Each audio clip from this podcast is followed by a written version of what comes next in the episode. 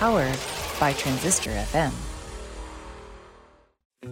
Welcome to Friends, Foes, and Neither. Do not adjust your podcatcher settings, as what you are about to hear is real. It's the Derek Duvall Show. Prepare yourself for insightful interviews with incredible people. Join us now as we delve ever deeper into the human condition. And now, coming to you live to tape From the Derek Duvall production bunker, it's Derek Duvall! Hello, Duvall Nation. Hello. Hey, everybody. Hi. Thank you so much. Please sit. Thank you, everyone. Hello, Duvall Nation, and welcome to the Derek Duvall Show. We are back with another fantastic journey into the lives of extraordinary people. This episode is brought to you today by the fine folks at BetterHelp. BetterHelp is the world's largest therapy service and it's 100% online. Get 10% off your first month at betterhelp.com slash Derek Duvall Show. That's better, H-E-L-P slash Derek Duvall Show. So welcome back to episode 217 and the conclusion of our two-part interview with the chairman of the Mars Institute and planetary scientist, Dr. Pascal Lee. We have tons more to cover, so let's not waste any more time. Here is the conclusion of the interview. I will ask you now, we're going to move on to the next phase of the interview, and this is the part that I'm most excited about. What inspired you to co found the Mars Institute? Mars Institute. Well, there was no organization. Mars Institute is a non-profit research organization, but it does education as well. And it was founded in 2002. It was created because there was no organization in the private sector that was focused on advancing research for the future human exploration of Mars. Uh, you know, I mean, JPL does fantastic work with robotics, but it's not really looking into human missions in general. Uh, uh, NASA Johnson Space Center is very focused on ongoing missions and operations like the space station, returning to the moon. It does Mars, of course, but and it, it does actually a lot of thinking about future Mars missions. But it, that's the government, so that's you know one way of doing it. Uh, what we wanted to create was an organization dedicated to looking at the advancement of the human exploration of Mars. So it's it's just a nonprofit that we created, and there have been other imitators since. okay, mm-hmm. but um, it wasn't designed to grow and become very big. It was just grown to. It was just established to be efficient and productive, and so one of the things that we're quite proud of that came out of our recent studies is something called the astronaut smart glove if you if you talk to the apollo astronauts uh, back from their trip on the moon you know what what is the single most important thing that could be improved uh, with how you did work on the moon exploring and the answer would be well we have to get a better glove the glove was just too restrictive i mean we're in a spacesuit that is when it's pressurized, you, you're a bit like inside a balloon. It the envelope of the spacesuit becomes taut, and you you are sort of in a rigid bladder of sorts that's inflated from the inside. It's overpressured from the inside, and the glove that you are wearing therefore becomes hard to to close your hand with. Your your fingers tend to sort of pop back out into the the gloves and even if you create a resting position of your hand that is semi-closed, you, you still need to open your hand sometimes. So so it's sort of the reverse effort. It's it's it's hard it's hard you have a it's hard to use a glove in your hands in, in you know during an EVA. Now meanwhile we're flying things like helicopters on Mars, and one day we think that humans will want to have drones helping them explore Mars. I mean, drones on Earth have revolutionized how we do field work you know they've become something we use all the time for mapping for aerial photography for for filming for for just you know even delivering stuff from one spot to another quickly in the field so drones are are you know an incredible tool of of reconnaissance but also utility in exploration. And so we shall have drones on mars. They can fly. And but how are you going to operate a drone if the interface stays the way it is now, which is using both hands on little joysticks, staring at a screen, and at the same time keeping an eye on your drone? I mean, first of all, you would get, you know, thumbitis really quickly with all your fingers on these little joysticks. I mean, even with big joysticks, it'd be a, tr- a problem. Uh, so, so we found a solution. We think it's called the Astronaut Smart Glove, and I will just invite your your listeners to go check it out on YouTube. You just type in Astronaut Smart Glove, and you will see our little short video. But that video shows you Devon Island. It, I think, you know, makes a clear case that this is an incredible location for for doing this kind of work. Uh, you will see a spacesuit that we're testing. It's uh, it's a spacesuit made by Collins Aerospace, one of NASA's current contractors for the future moon suit. And we are flying a drone with with spacesuit gloves. In fact, with just one spacesuit glove, and uh, it's it's quite something. So so this is the kind of tech that is is the result of the Mars Society, the, sorry, the Mars Institute being able to to think out of the box here, hmm. uh, and and you know come up with engineering solutions that that uh, might otherwise not have been reached. Can you just, other than the glove, can you discuss any breakthroughs or discoveries or you know advancements that the Mars Institute has contributed to? Yeah, well, I will. You know, when it comes to science, there's a lot of things that I do essentially jointly through the Mars Institute and the SETI Institute. Uh, a few a few years ago, NASA had proposed, sorry, had created an incredible opportunity. 2015, NASA, for the first time in history, they did something historic. They convened a workshop where we could propose, scientists or engineers, a future landing site for humans on Mars. Now, when that happened, I th- thought that was a real uh, breakthrough moment because when you start asking for community input on a landing site for a human mission, that's when a human mission starts to become real. Obviously, when you're NASA asking that, I mean, if you're right, and even though we were decades away still probably from a, from a human mission it it you you want to get to that point. And so I, I couldn't have welcomed that opportunity more. And i led a team uh, of you know my colleagues and students from the mars institute the seti institute nasa ames cornell a few other groups. And we proposed a landing site and it turned out to be one of 50 that were proposed to nasa uh, for that workshop. And in fact, got number 15. It wasn't a ranking, it's just the order in which they were submitted. And I guess we made it just in time. But our site was, in my view, uh, an amazing landing site for humans because not only uh, so it's located at the western end of this gigantic canyon system called Valles Marineris. And it's also on the eastern side. It's at the western end of the canyon, but on the eastern side of this gigantic province with volcanoes on Mars, with giant volcanoes. And to me, this was a very uh, good location because if you're interested in searching for life, for past life on Mars, you want to go into the canyons where you can see all the rock layers and look for fossils and all the different rock layers it sort of gives you a record of past Mars history.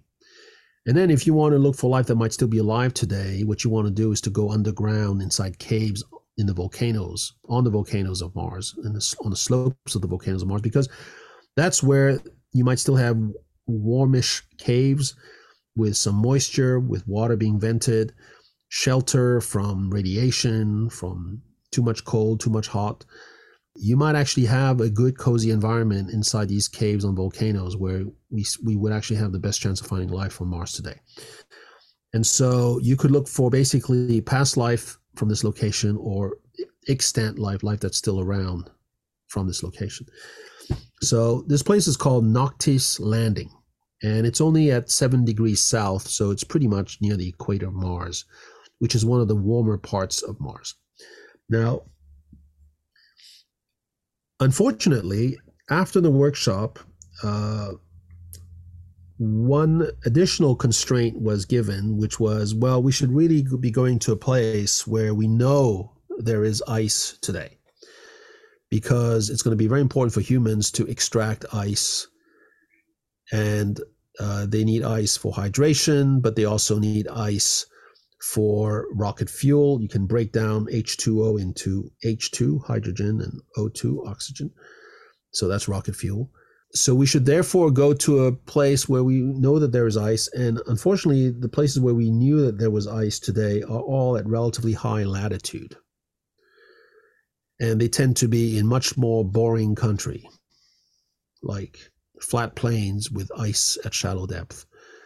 So it'd be very important for survival and fuel efficiency. But on the other hand, you, I mean, you're talking about landing in a place let alone setting up a base in a place that has only very short term value scientifically, in my view, compared to a place like, you know, where you can access the canyons and the volcanoes.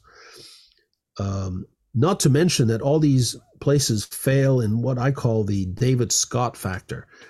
David Scott was the commander of the Apollo 15 mission to the moon. And at the time of his mission, scientists were still bickering about which landing site they should go to. There were two finalists. One was a place called Marius Hills with volcanoes, little cones, little cinder cones. And the other place was Hadley Rill with an ancient collapsed lava tube, but a mountainous uh, backdrop of the lunar highlands, and at the same time, flat mare surfaces in the foreground. Anyway, to help the decision process, David Scott put his foot down and said, Well, okay, these two places are very interesting scientifically, but which one would be more beautiful? Is I paraphrase, but that's essentially what he asked. Which one would be more appealing to the public? Which one would be more beautiful? And the answer was unanimous. It was pretty much. It was the Apollo. It was the Hadley Apennine Mountains site, the site with the with the mountainous backdrop and the lava tube. And so that that's that's what I call the David Scott factor. I mean, every site being equal, let's assume that was even true. You know, you want to go to the one that's most inspiring and and beautiful and grand uh, for for just our human psyche. So so anyway, Noctis Landing, the site we had proposed, I, I thought uh, fulfilled the David Scott factor. Uh, but these other sites, you know, were really, but they were water rich. So uh, I'm. This is a bit of a long response, but I, the point that I'm getting to is this: uh, we we then over the intervening years since 2015 been really looking more closely at the region we had proposed to see if there really weren't signs of water ice being present. And sure enough, last December, we found a glacier not a little patch of ice, okay, a glacier. okay. A glacier with typical signatures of glaciers, crevasse fields, moraine bands, foliation, which is sort of the twisting and mangling of the ice upstream of, a, of an ice tongue. Incredible. And we found that in an area that had been essentially brushed off, so to speak, as being just disturbed terrain by, you know, the first people who looked at that location, and you know, sure enough, with the help of of all the beautiful data that NASA's missions have sent back, especially Mars Reconnaissance Orbiter, uh, we we identified this glacier. Now, what we're seeing is not ice. What we're seeing is salt. It's like a salt deposit that would have all the fine scale features of a glacier. But that only makes sense because if it were ice, since we're near the equator, it would be impossible. Ice is not stable at this location because the temperatures are relatively high, even by Mars standards, and so there shouldn't be any ice there. It, wouldn't it wouldn't be able to stay there. However, if the ice is covered in salt, and we have examples of that here on Earth. In Bolivia, for example, there are salt flats where there are icebergs from ice from the ice age that are still surviving to today because they're blanketed by windblown salt, salt that has been, uh, you know, draping these icebergs and preserving them now from evaporation and melting. Uh, if you have salt blanketing the ice, then the ice is protected. And now you have the possibility that there's actually ice there underneath the salt. And there wouldn't be a huge thickness of salt because you can still see the features of the of the glacier, the, the crevasses and all this. If it was a huge blanket, you wouldn't preserve all these features.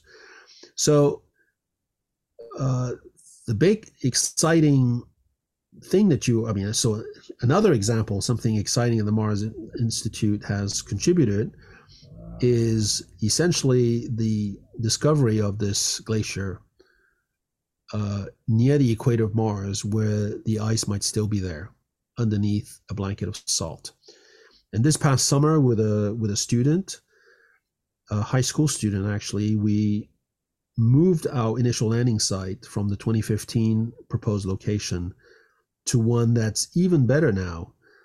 It's just a few kilometers, a few clicks from the glacier.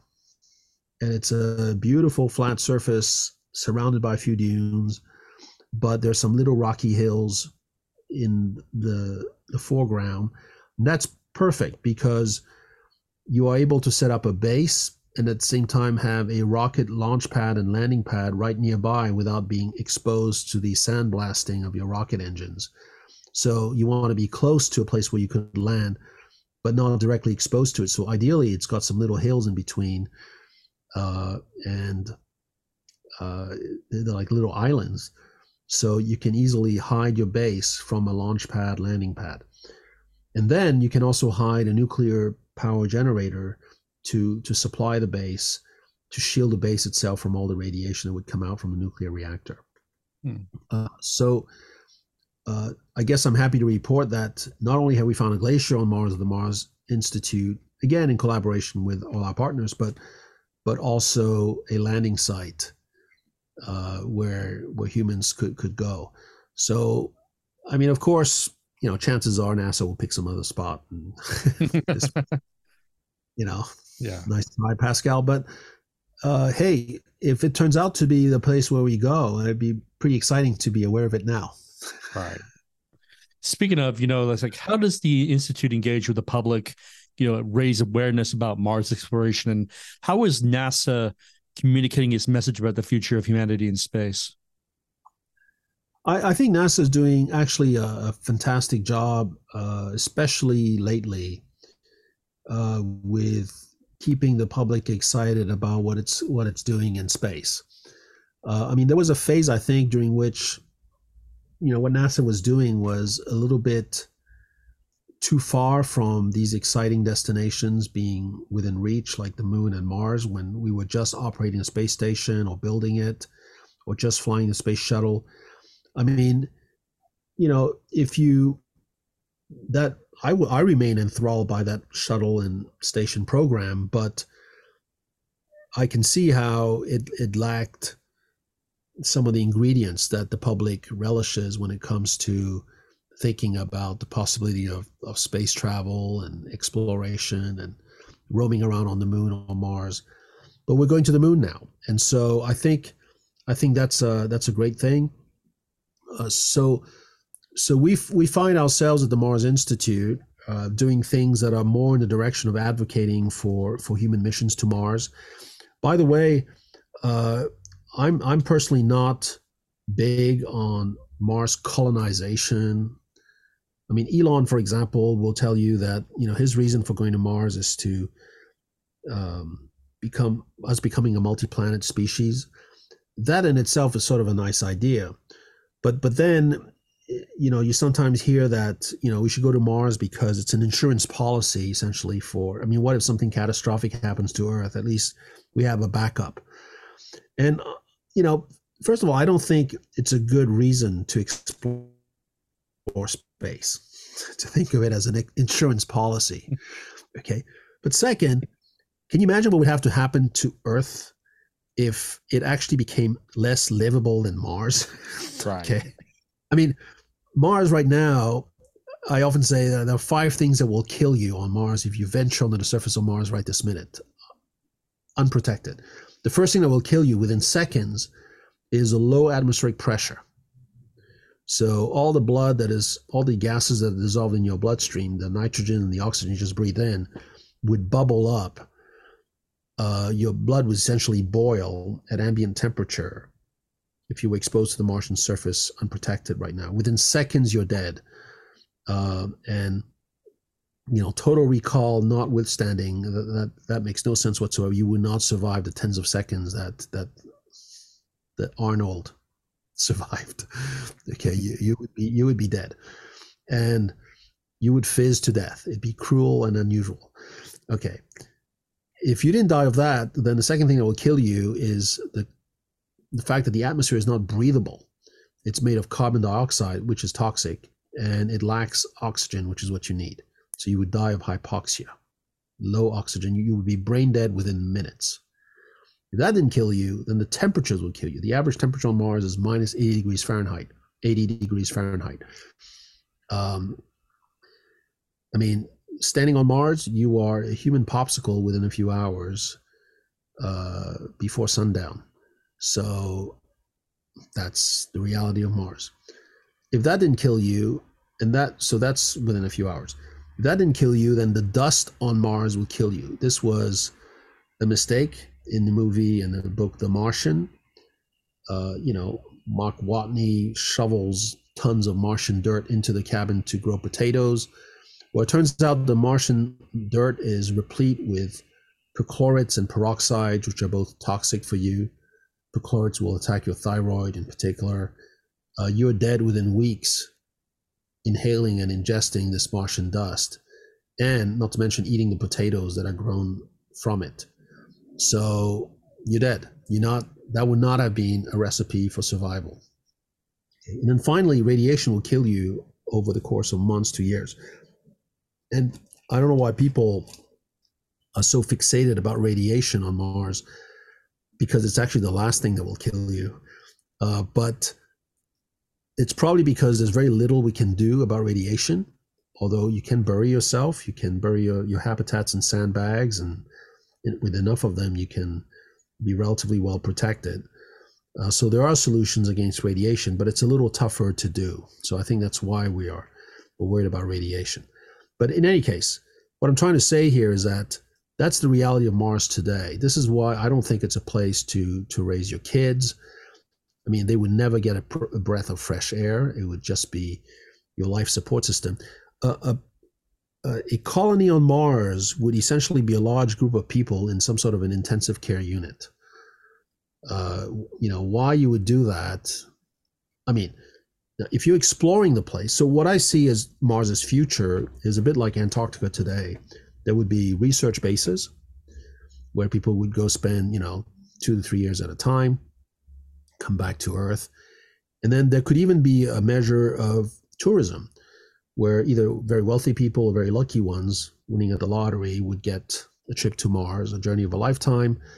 They would get to spend a few weeks on Mars, try out the spacesuit, go to the edge of the canyon, uh, share their experience, uh, just like we do in Antarctica. Antarctica has been doing that kind of tourism, uh, you know, for for a few years now, for decades now, um, and but I don't see uh, us moving uh, a huge chunk of humanity there, nor do I see a huge branch of human civilization sort of uh, expanding there because it's it's a godforsaken place. I mean, there's there's no running water to begin with, and think of everything that you. It's not just the fact that okay, it would be a real challenge to to recycle things and to to become good at all this. It's like, you know, what would be the purpose? You're still faced with a planet that is not going to be that's lethal for you, and you know, no, no, nothing can be extracted on Mars that would cost less than extracting it from the Earth, okay, right. unless you're using it on Mars. So it's like, I, I, I, I, as much as I see a future for large colonies in space, in Earth orbit, even giant wheels, even, and all of this O'Neillian vision for space exploration, I, and as much as I want to explore Mars as a as a place that's exciting to explore for science and adventure, I I just don't see it as a place for for human colonization. And I hope that by the time it even becomes potentially possible, that we will have identified and found Earth like planets around other stars, exoplanets with oxygen atmospheres. Probably no intelligent life on them, but maybe animals. And they could become destinations for us to go on interstellar voyages. And I find I find organizing an interstellar voyage more practical actually and feasible than than terraforming Mars or or colonizing Mars. Uh, and again, thinking of Mars as a backup, I mean, you know, the Earth would have to really get severely hit by by by a number of disasters before it could it could become possibly less livable than Mars. Right. With the way things are right now, how many years are we away from a human being setting foot on Mars? It's a bit anybody's guess. Uh, you know, uh, I think a big opportunity we have historically is Elon and his his personal drive to see humans go to Mars. He has organized and created the means to do it. Uh, we're not quite there yet. His his particular scenario is a bit problematic in the sense that you know he, he designed a craft to send well he has a scenario where he sends a lot of people to mars at a time uh, and and in my view that scenario hasn't really looked carefully enough yet at how to set mars up for that first. But there are two things that are critical to his current scenario of using starship to get people to mars. One is in orbit refueling which is needed to go to the moon as well with starship. So that's something that we should be looking out for in the years to come. Uh, it's how to refuel a, a large space in space in Earth orbit, and then eventually, well, in Earth orbit, uh, in order to to fill it up so that it can go to the moon or Mars. Uh, that's something that's going to happen in the years to come, but it has never been done before, and it's super dangerous. It's it's got all kinds of you know issues with it. Uh, but I, I trust that Elon and SpaceX will will manage to pull that off, and that will be a, a big important thing to to be able to do. But the other thing is that his scenario relies on us extracting methane and oxygen from the CO2 and the water on Mars.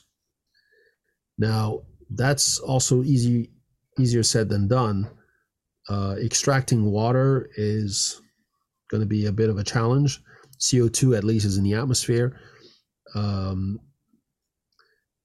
the, these are these are processes and at a scale that have essentially never happened yet. Uh, so I think that um, I see it succeeding ultimately, but I wouldn't be surprised if a first human mission to the surface of Mars wouldn't happen until the late 2030s possibly the early 2040s. And uh, you know, I'd like to see it happen sooner, but I think that's that's what we're looking at at the earliest. Um, and there's a bunch of assumptions there.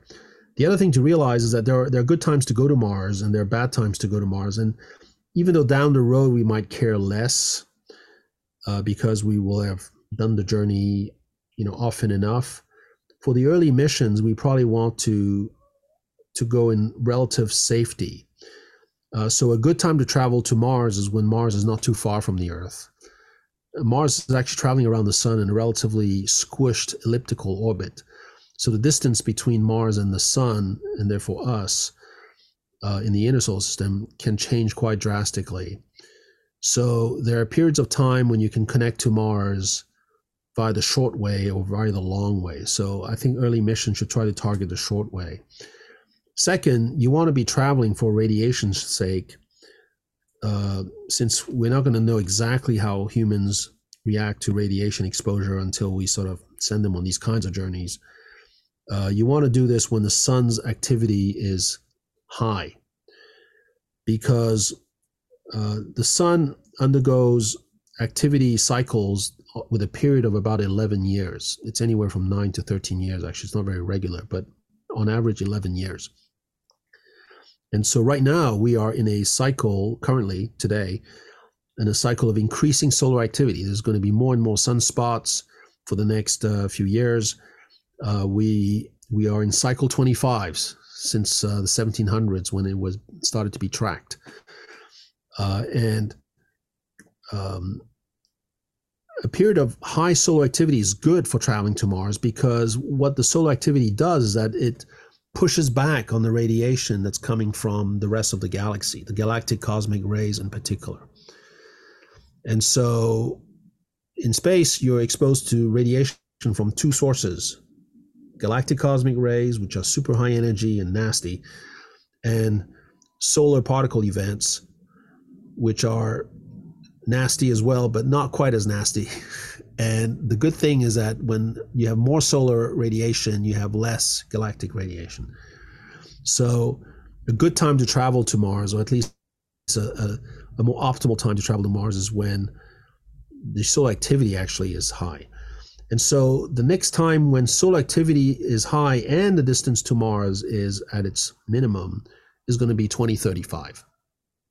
Okay. So 2035 would be a good time to go if we were ready.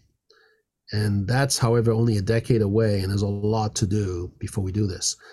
I would actually encourage people to think of going to Mars without worrying about landing for the very first mission. Just go around Mars, check out its moons, which are spectacular and super interesting, even touch them and explore them. They're like uh, little asteroids. Uh, and if I think that was if if that was the only goal we had for that very first mission to Mars, just to get there and come back and carry somehow enough fuel with us to do that, then we could pull it off by 2035. And that would be a good time to try it. How do the moons Phobos and Deimos feature in the plan for human exploration of Mars? So not at all. In fact, I I had a sitting down lunch with uh, Elon. I remember a few years ago when when I brought that up he was not interested in Phobos and Deimos. He he told me, you know, Pascal, I, because I was saying, you know, Phobos and Deimos would be a perfect stepping stone to going to Mars from a programmatic standpoint. We we don't need to go to Phobos and Deimos from an engineering standpoint to achieve Mars, but if we're going to go to Mars at all, it, it's it's nice to sort of shake down the hardware to get to Mars and back first, and then worry about landing, which is a whole different bag of worms, and then surface operations, yet another one. Um, and you could you could do a round trip to Mars relatively cheaply. Not only that, but you can use our current spacesuits, for example. You don't have to invent surface suits for Mars. Um, you can just use our current spacesuits, and uh, if you, all you're doing is going to Mars orbit and checking out its moons. So but you know he he, he wouldn't hear any of it he I mean, he was nice and courteous but you know, he said no if you want to go to mars go to mars was his answer and i think at, at some level that is actually elon's strength because he's super focused on his objectives and you know my suggestion there wasn't to be distracted by, by phobos and Deimos. I saw that, on the contrary, as something that would actually make it happen sooner by creating a short term goal that was more achievable quickly. Uh, but maybe this is a conversation that can be revisited. But I remember at the time it, it was it was shot. It was dead on arrival. okay, uh, with Elon. But uh, yay, I, I still maintain that that would be a right thing to do and a good thing to do. What's Elon like? Well, I don't know him that well. I mean, I've, I've met him a few times. We've, we you know, hung out a little bit. I visited his factory, which is impressive. Uh, I thought he was very personable and very, you know, I mean, he's definitely a visionary person. In recent years, with, you know, his comments and his politics, I'm, I'm, you know, I'm, I'm not on board uh, I'm not even on board the fundamental reason why he says we should be going to Mars. Although, you know, in the broader sense, being a multi-planet species, I like that. But I tend to think exoplanets. You know, not necessarily us being large populations on on Mars, for example. But those are technicalities. I think you know. Uh, in general, I think Elon's heart is in the right place. He he means to do well. He wants to have a positive impact. he intends to to you know Hmm. do good Hmm. and help humanity um, but with so much power and influence it's it's sometimes hard to Yeah. to stay uh you know likable Starship launches again on Friday. I'm interested to see how it goes up. yeah i hope so too that's a that's another big one so once it achieves orbit that'll be big step one step two will be then to launch several starships the first one with an empty fuel tank or you know a bit empty fuel tank and then send up other starships with fuel to then refuel the one with the empty fuel tank uh, and then go from there so you know i would give at least five years to each one of these milestones so that will take us well into the next decade Yeah. So, why should the li- the search for life on Mars go underground? Well, uh, okay. In a nutshell, all life on Earth is related. You, me, my dog, E. coli in our stomachs, mushrooms, uh, gnats. We are all related. We all use DNA. And the closer, and we all part, we're all members of this genetic tree called the tree of life on Earth. And the closer you are to this diagram, on this diagram of, that looks like a tree, the closer you, to, you are to another branch on this tree, the more DNA you share in common with that life form. But even with the most remote branches of this tree, we share DNA in common. And this goes back to the fact that we all came from one or very few common ancestors. Now, not only does life use, with no exception, all life on Earth, past and present, use DNA. It's not just the structure of the DNA that's interesting and very remarkable, but the specific bases that are used in the molecule. It's only four bases that are used on the DNA molecule. Okay, so four molecules that, that construct that whole uh, double helix. And so that's a very remarkable uh, narrow signature of life on Earth. Now, on top of that, and there's also the fact that all proteins on Earth, which which means your flesh, my flesh, er, the, the the protein that all life forms use on Earth, plants included, are made by the same set of 20 amino acids. In fact, life on Earth uses 22, up to 22 amino acids. So some life forms use two more. But the bottom line is that they use those same 22 amino acids or 20 to 22 amino acids. And among thousands amino, of amino acids that are possible in nature and exist on Earth. So there's a very selective set of amino acids that are used by life on Earth. And not only that, that but we only use the left-handed version of the amino acids, not the right-handed one. So amino acids turn out to be molecules that have mirror images of each other, the way they're structured. We all life on Earth uses the left-handed version, not the right-handed. Okay. So now that's quite remarkable. And when we say we go to Mars to look for life, what we mean is that we want to find the first example of a life form that does not fit onto the tree, the genetic tree of life on Earth. That's what we mean by alien life.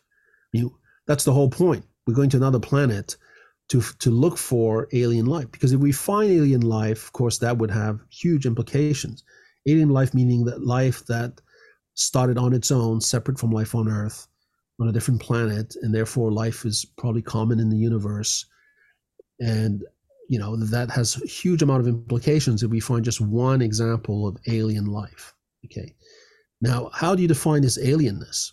Well, it has to, for example, use not be based on DNA, either use genetic material that is structurally different from DNA, or uses the DNA structure, but then uses molecules that are different from the bases that Earth life uses. Or it uses a different set of amino acids for its proteins. like it might still have flesh made of protein, but using amino acids that are different from the set of 22 or some that are not left-handed okay but right-handed ones okay? So so that's how you would define alienness. Now right now uh, i consider that the missions that we're sending to mars to roam around the surface and look for signs of past life in particular i mean I, they are all these missions are engineering wonders and I tip my hat to all the engineers behind them. And they're also scientifically interesting and exciting. Okay. But in my view, and when it comes to the search for life on Mars, they are suboptimal, to put it mildly. Because even if we found, even if Perseverance is driving through, you know, a, a road cut, and there were giant bones sticking out of the rock face, okay, and you know you've clearly found life on Mars, you'd be hard pressed to prove that it's alien life. And that's because Earth and Mars are not isolated planets. We have on Earth meteorites that have come from Mars. In fact, close to 300 of them. Uh, and so the way this happens is that Mars gets hit by asteroids and comets, and the big ones lob pieces of Mars out into space. Most of them are lost forever, but some end up on Earth. We pick them up as a meteorite from Mars. You know, and vice versa. There has to be Earth rocks on Mars. Earth has been hit by asteroids and comets. Pieces of Earth have been thrown into space. We know that's possible because uh, just recently we found a piece of ancient Earth. In fact, it's the oldest Earth rock that we know of. It is actually embedded in a moon rock brought back by the Apollo 14 astronauts, which is quite incredible. Hmm. They brought back this big chunk of rock, and inside it is embedded a fragment of Earth rock that got melded into that rock when it formed on the moon. And so we know that Earth rocks can travel into space, and they right now on Mars, there's got to be Earth rock sitting there at the surface of Mars. Okay, and so life could have been transferred from Earth to Mars. We, especially early in Earth's history, when impacts were very frequent and very violent, you know, large amounts of Earth rocks could have been tossed and, and ended up on Mars, with Earth life transported to Mars in that process. So life could have picked up on Mars, evolved then, maybe at, at its own sluggish pace, whatever. But you could end up having animal fossils on Mars that are essentially nothing more than just cousins of Earth life. They would not be alien life. They would be in that scenario, just cousins of Earth life. And so you wouldn't know, is my point. You find giant bones sticking out of a road cut, you would not know for sure whether it's Earth life that you found again or really genuine alien life on Mars. The only way you would be able to determine if the life you found is alien is if you do genetic analysis on it. If you look for DNA and you find it or not, and if you look for amino acids making up the proteins. And to do that, you have to find that life alive. Fossils won't do.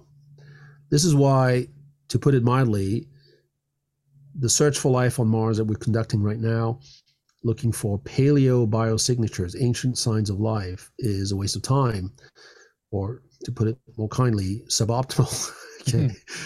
Because because what you really want to do is do what the first Viking missions did when they landed on Mars, Viking 1 and 2. They looked for life that was still alive on Mars. We should be after extant life on Mars, not fossil life, to, to establish the alienness of it if we find any.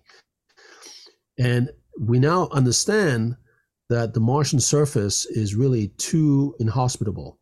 It's zapped by UV. I mean, ultraviolet radiation on Mars is 800 times what it is on Earth. You would tan 800 times faster on Mars. Okay. Don't spend an afternoon at the beach. Spend three minutes at the beach. Okay. And then you're tan. Okay. Uh, but that's just UV. There's also cosmic rays. I mean, the surface of Mars is nasty, nasty, nasty for any form of life on Earth, including extremophiles. Some life forms on Earth could survive this or that factor that is extreme on Mars, but not the full combination of Martian surface conditions.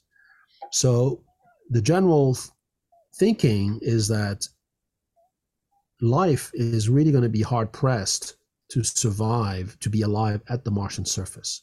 However, it's entirely different if it's if you go underground. And there are two ways to go underground, the hard way and the easy way.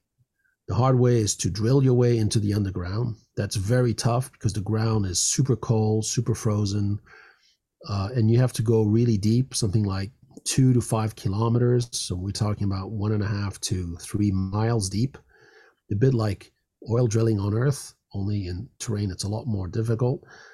Uh, to get to the point where temperatures are high enough for the water in the ground to be liquid. So, I mean, it may seem a little geocentric to be looking for liquid water because that's somehow what Earth life likes. But the truth is, water is not a random molecule. It's, first of all, very common in the universe. Uh, and it's a universal solvent. It's, it has a very neutral pH. It has all kinds of very good, likable properties for something like the processes of biology. And, you know, you can twist your brain and come up with some other substance that might have this or that set of properties that could be an alternate, but there's nothing that even approaches the universality of abundance and flexibility, if you will, for chemistry that water has. So my bet is that all life is going to use liquid water. Okay, I mean, that's at least let's say it's a hypothesis. It's not an unreasonable hypothesis. So, so let's start by looking for things that we would recognize. That's another way of putting it. Before we get more creative with, you know, speculation. Okay. And if you if you realize now that your challenge is to look for life that's buried, for it to find to still be alive, deep drilling is not the way to go. You want to go to natural caves. Luckily, Mars has over a thousand no, of known pits and caves. And some of the most spectacular ones are on the flanks of its giant volcanoes. And I think that that's actually the best shot that we have to enter an environment that's sheltered from radiation, the cold, the micrometeorites, and at the same time might actually be rich in water because what volcanoes vent is above all water vapor. And also um, these are places that might have um, nutrients in the sense that some of the volcanic products like sulfur deposits can be actually quite uh, bug friendly if you are into sulfur okay? So what i'm saying here is is i think that our search for life on mars should refocus on looking for life that's still alive and doing that underground and therefore doing it and of course the easy way underground which is to go into caves and um, I, I hope that answers your question. Yeah, very much so. Okay, Duvall Nation, we are going to go ahead and take a small break right here, but we will be right back with the conclusion of this interview with Dr. Pascal Lee. Make sure you take this time to refresh that drink and take some super long deep breaths. You know that's right, Clouseau style. Out with the bad air, in with the good. Out with the bad air, in with the good. Pay attention to a few friends of my show, and we will be right back. Hello, Duvall Nation. Derek Duvall here. Mental health is not only a top priority in my life, but it should be in yours too. As a combat military veteran, I have seen what untreated mental health looks like, which is why I've been using a therapist for well over a decade. Seeing a trusted therapist has helped me reconcile life events and other important things I've been witness to since returning home from the service and has changed my life for the better in many ways which is why going forward I am pleased to announce that BetterHelp will be sponsoring The Derek Duvall Show. BetterHelp is the world's first therapy service and it's 100% online. With BetterHelp, you can tap into a network of over 30,000 licensed and experienced therapists who can help you with a wide range of issues. To get started, you just answer a few questions about your needs and preferences in therapy. That way, BetterHelp can match you with the right therapist from their network. Then you can talk to your therapist however you feel comfortable, whether it's via text, chat, phone, or video call. You can message your therapist at any time and schedule live sessions when it's convenient for you. If your therapist isn't the right fit for any reason, you can switch to a new therapist at no additional charge. With BetterHelp, you get the same professionalism and quality you can expect from in office therapy, but with a therapist who is custom picked for you, more scheduling flexibility, and at a more affordable price. Get 10% off your first month at betterhelp.com slash Derek Duvall Show. That's betterhelp.com slash Derek Duvall Show. Hey there, this is Frankie Ray, and you're listening to The Derek Duvall Show. My latest single, Over Now, is available on all streaming platforms. Hope you like it.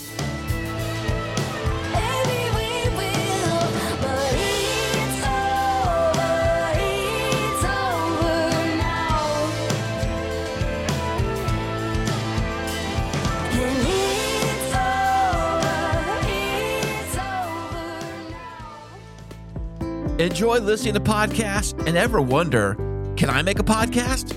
But it seems so complicated, and good audio production can take time. What if there was a way to create an amazing podcast easily? Well, now there is. Introducing Podcasting Made Easy from Podtastic Audio. My production team will handle your entire audio production, allowing you to be the star of your show. This is Podcasting Made Easy. How easy? Well, so easy, you don't even have to press record. Now that's easy. Your listeners are waiting. Let's deliver. Sign up for a free strategy call today at podtasticaudio.com slash easy. This is Marielle Sanji, the author of The Absinthe Frappe from LSU Press. Have you ever wondered about the mysteries of absinthe? The spirit is packed with history, and in my book, I explore the myths and facts behind this elusive liquor. What is it about absinthe that appealed to artists like Vincent van Gogh? How did the absinthe frappe cocktail take the country by storm in the 19th century? Why was absinthe banned? And how were the restrictions on absinthe lifted? Dive into the world of absinthe in the Absinthe Frappe, available wherever you prefer to buy your books.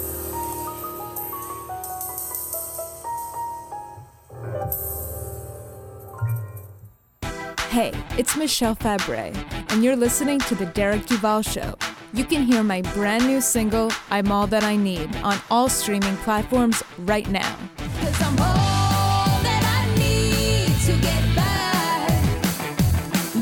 hold that I want. I'll tell you why.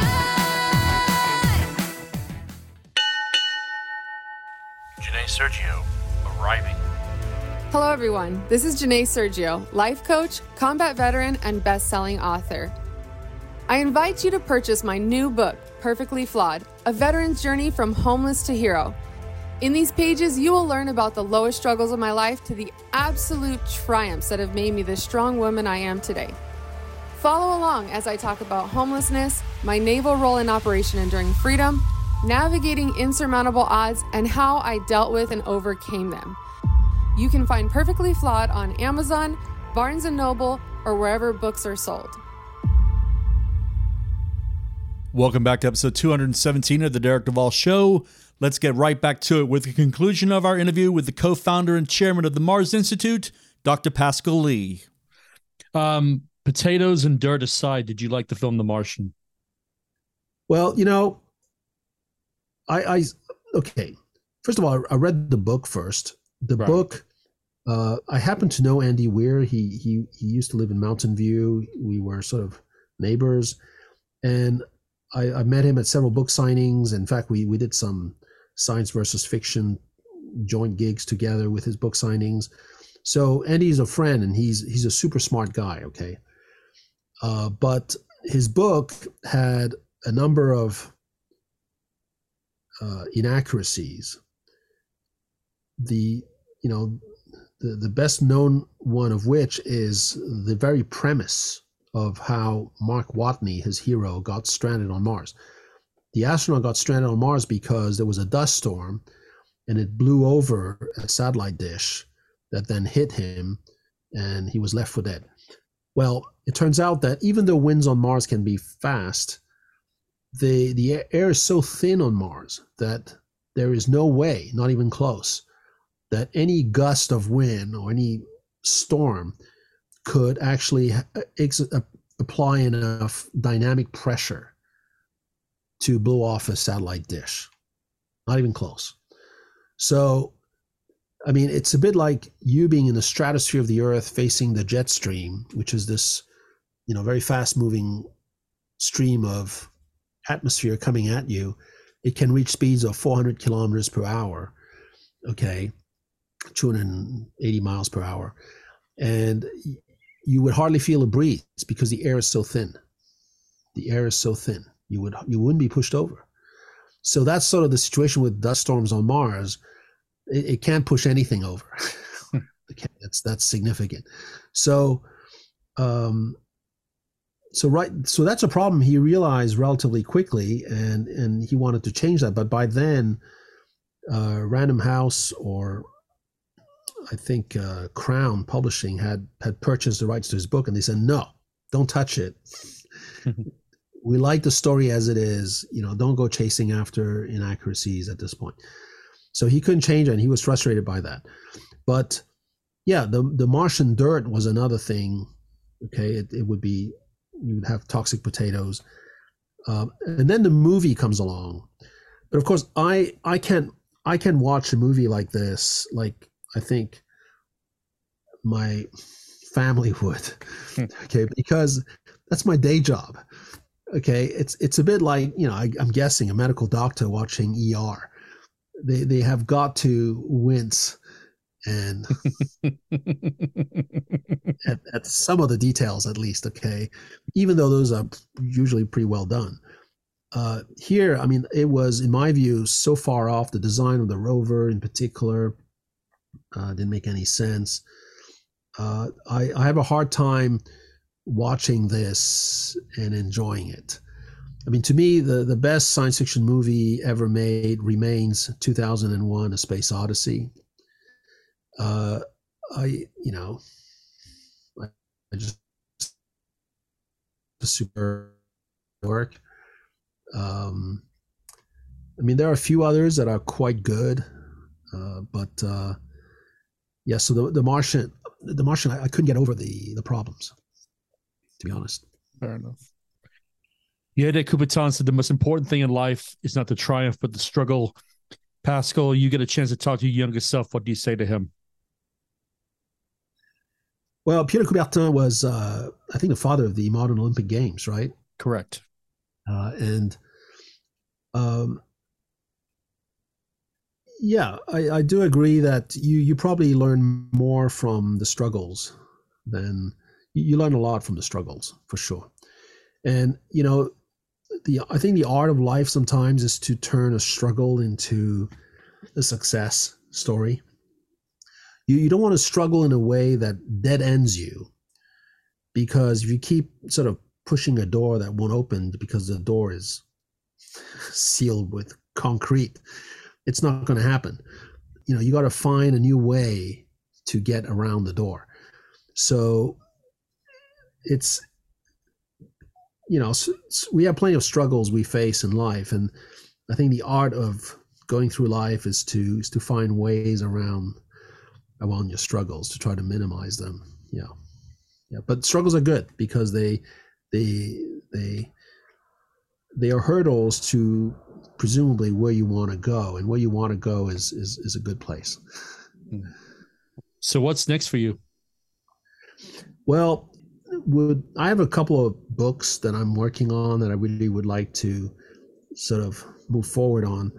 One is about n equals one. Have a discussion about about that, but in in writing in the form of a book. Uh, another is about how we're preparing uh, for our journey to to go to Mars uh, the training we do on Earth, the lessons we learned from all these missions in the Arctic and Antarctica. Um, so I'd like I'd like to get these books out, and then of course every year I run this project in the Arctic, the Haughton Mars project on Devon Island, and so I mean on that one we're always in search for for funding and and uh, I think NASA has been very supportive and helpful, but we we've also engaged private partners more and more, and and so this is an exciting new way of, well, it's it's been actually going on for us for quite a while, but it's an exciting way of trying to make things happen, which is to combine government support with with private funds. You sort of one leverages the other, and it, it works it works out pretty well. Um, I'd like to see humans go to Mars, and I'm doing everything I can to to make sure we don't dead end ourselves on the moon, uh, and do end up on Mars. I mean, one of the concerns I have about the current moon program, the Artemis program, is that we're sending humans to the South Pole of the moon, basically because we've detected hydrogen in s- substantial amounts at the South Pole, which is most likely water, water ice. But we we don't know really in what form that water ice is, how concentrated it is, whether it's even extractable, and there's there's a there's a bit of a you know go fever to go to the South Pole. There's, there's like a gold rush, but it's a water rush. It's a water ice rush to the South Pole. Uh, first of all, sending humans to these regions is ch- very challenging. It's very challenging in the sense that the lighting is very unfavorable. It changes all the time as the moon moves along. The shadows are super, super extensive because, again, you're at the South Pole of the moon, so the sun and the Earth are very low on the horizon. Uh, you know, you cannot, as a human being, enter shadowed regions for any length of time because it's too cold in them. And so those are really dangerous areas to enter with, with humans, which is precisely where you, I mean, the permanently shadowed places is where you would find most of the water ice. Uh, and, and so to me, there's a, there's a conflict between how extreme the environment is where the ice would be located versus our need to send humans back to the moon and to set up shop there. What I would do with the Artemis program is de- decouple that. Because, first of all, we, we don't know if the water ice that is at the South Pole Moon will ever be extractable economically. I mean, the fact that there's water ice there is exciting and interesting scientifically, but, you know, is it going to be economically extractable? In other words, will the cost of flying water from the Earth to the moon ever be um, lower if we extract this water ice on the moon. And anybody who says yes, it will be, is kidding themselves or you because we really don't know that. Uh, I mean, right now, when you can imagine with Starship being available, it's needed for Artemis to get astronauts to the surface. With one landing of an Artemis rocket, you could potentially land 120 metric tons of water on the moon. Clean water brought from the earth, wherever you want on the moon. Okay, and now you have 120 metric tons of clean, purified water sitting in a water tower, so to speak, with a tap at the bottom of the rocket. I'm kidding, but you get this. You get the point. When will we ever be, and after how much investment will we ever be in a position of having 100 metric tons of water where we want it on the moon uh, that's clean and purified, extract it and transport it. I mean, you know, you're talking about, I don't know, it, it, it could be mega billions before we are ever able to do that. And then bear in mind that water is recyclable. So just because you only have 100 metric tons doesn't mean that you know you only have 100 metric tons to use. You you can use it several times depending on how you use it. Right. So what I'm saying here is just because there is water on the moon doesn't mean that it's going to be you know a resource. Just like there's gold in the paint of your wall, okay, in minute atomic amounts, doesn't mean that the gold is worth extracting okay? You have to have in mining it's called you have to have a concentration. You have to have in fact you it has to be economically viable. So so until that is established and this is something that i think humans are not going to be very good at establishing because human missions are going to be super expensive, relatively rare still, like maybe two or three a year at most. Um, um, and then they can't even go into the shadow region, so it's going to be of pretty limited extent. Okay, what humans should do is set up a permanent base on the moon. Just like in Antarctica, I mean, the way you explore a vast new piece of real estate or territory is you set up a an outpost, you set up a base. And we do that in Antarctica. We have McMurdo. We have a big logistical base. And once you have that base, you use a mobility system, a combination of vehicles, planes, helicopters, snowmobiles, tractors. You fan out from that base to explore different locations. And if you find a site that is really good to do more work in, then you you know you set up a temporary camp there or even a mining operation. We even see that in 2001 the space odyssey. They have alpha or whatever the base is called on the moon and then they take the shuttle that essentially hovers across the lunar surface to the site where they found the stone sticking out of the ground. Remember, it was sticking, you know, buried in the ground. Right. That to me is sort of the analogy. You you know, you you have a base in a place that's easy to get to, you know, wide open without all this lighting issues, and then you you once you found a place that's interesting, you set up a little operation there, and then you go extract whatever you need. So to me, what we should be doing with this water at the poles is to multiply robotic missions, which right now NASA is sending left and right to different sites on the moon for science to satisfy science curiosity.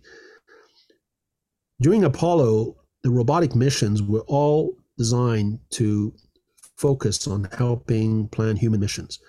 We should do exactly that with the robotic missions. We should not be sending them left and right to answer science questions which can wait we should send them all to the lunar south pole and have them explore and find the best place for us to possibly extract water in the future. And once we have that place, that's when you set up an outpost from a base on the moon, uh, where humans will start, you know, with with expertise in mining, start to mess around with the water and extract it and see how how that works. But but sending humans up front to a place where it's particularly difficult to explore and to operate, and only one crew a year at this stage for Artemis missions, to me is is really not not really useful. Uh, and so, and then meanwhile, it delays setting up a base on the moon. Part of the reason why the Apollo program was abandoned is because no infrastructure was left behind that could be returned to and really used they, we did what they call what I call sortie missions. We went to a different place every time to satisfy scientific curiosity. Really, we didn't build a base. This time around, we should we should stay away from that pitfall and go to a location that's benign, still interesting. I mean, you're on the moon after all. Clavius, where the 2001 A Space Odyssey base was set up, is actually a beautiful location to do this. Set up a base there it's near the South Pole, but it's not cursed by the extremes of lighting and temperature that you see at the South Pole. Uh, and the complexity of driving around and operating. And we should save our human presence in the polar regions to later when we have scouted it out more with robots. So that's how I would do Artemis, and that's not what we're doing right now. Right now we're talking about you know, going landing here and then next mission lands there, a different location. But then if you point out that, well, you're not building an infrastructure, now you're you're leaving assets in different places. Well, the answer you're getting is, well, it's not bad to have a few scattered assets so that you can go from one to the other. And I mean, but th- this this doesn't really make sense in terms of an actual plan uh, there, there could be a place you land right now where you won't want to return to and then and then what so the assets you set up there are, are just essentially lost and won't be re- revisited again so you know there's there's too much um, there's too much reinvention of the wheel here and also too much rush to get humans to the water when in fact we don't know if it's ever going to be extractable economically. Fair enough. Uh, as we enter the final phase of the interview, I'd like to ask one fun question. Pascal, what do you like to do for fun? How do you like to relax? I paint. I, I do space art. Uh, those of you who are interested in uh, what I paint, I have a website where I post my paintings at pascallee.net. Um, these are mostly oil paintings about space time travel and Mars exploration. Um, I also sell my paintings at saatchiart.com. Uh, but then I, I like uh, flying, of course. I fly, and then I, I love riding. I r- ride motorcycles all the time. Nice. Can't get enough of that. I get a real. Uh, it's it's uh I don't know. It's a real thrill. Fair enough. What would be the best way for my listeners to follow your adventures online? Probably uh, my Twitter uh, feed uh, at Pascal Lee Tweets. At Pascal Lee Tweets. I'm on Instagram, but I'm not very active on Instagram. And I used to be on Facebook, and then I've decided that I didn't want to be on Facebook anymore. So, All so right. Twitter. Twitter. X. All right. Pascal, I end my interviews with my favorite question. And the question is this If the entire planet was listening to this broadcast, what would be the one thing you would like to say to the people of Earth? We are we are one people. We are on one earth. We are rare. We are special. Uh, we're not here by divine intervention, or uh, we're just here by happenstance. And we should recognize our, our fortune, our good fortune to to exist, and we should do everything we can to accept our differences and get along. All right. Pascal, thank you ever so much for taking the time out of your very busy schedule to speak with me today. This has been an absolute great honor for me, and I've been looking forward to this for a long time. You, sir, have not disappointed in any way, shape, or form. So thank you so much. You, you're too kind, uh, Derek. The privilege was mine, so I appreciate your your kindness. Thank you. And just like that, Duvall Nation, we come to the end of part two of episode 217. I want to thank Pascal for being so gracious with his time and for speaking with me. I was so incredibly lucky to get him on the show, and he did not disappoint in any way, shape, or form. I learned so much about Mars that evening that even I thought possible. Pascal, you are welcome back on my show anytime, my friend. Okay, tune in again next time as we showcase another extraordinary person. We drop our episodes on Mondays and Thursdays, so be sure to keep checking your favorite podcast streaming channel for those episodes to drop. Also, I think it's fair to ask you, the listener, have you enjoyed this episode? I truly hope you have. So please go and hit that subscribe button to keep up to date for when new episodes drop. Also, if you're feeling generous, drop us a review. We love reading what our listeners have to say about us, good or bad. We are still enjoying our partnership with the amazing TeePublic. The Derek Duvall Show has a great little store in there, and we have everything with our logo on it, including magnet stickers, and mugs. Plus, we have some really fun T-shirts on them that Mrs. Duvall and I added ourselves. So please go to our website, DerekDuvallShow.com, go to the banner left that merch, click that, and you're taken to our store on TeePublic. And once again, I want to thank them for being such great partners with the show. On behalf of myself and the entire team here at the Derek Duvall Show, I want to say to each and every one of you listening, we are getting ready to wrap up the first week of 2024. I hope everyone has settled into the new year nicely. If you have got a gym membership, please be patient with the new members. They all mean well, I promise you. Nostar, God bless, and see you next time, Planet Earth. This has been a recording of The Derek Duvall Show, and we thank you for listening. Please go to our website, derekduvallshow.com, for links to merchandise and to explore past episodes. Please find us on social media on Facebook, Twitter, and Instagram at Derek Duvall Show.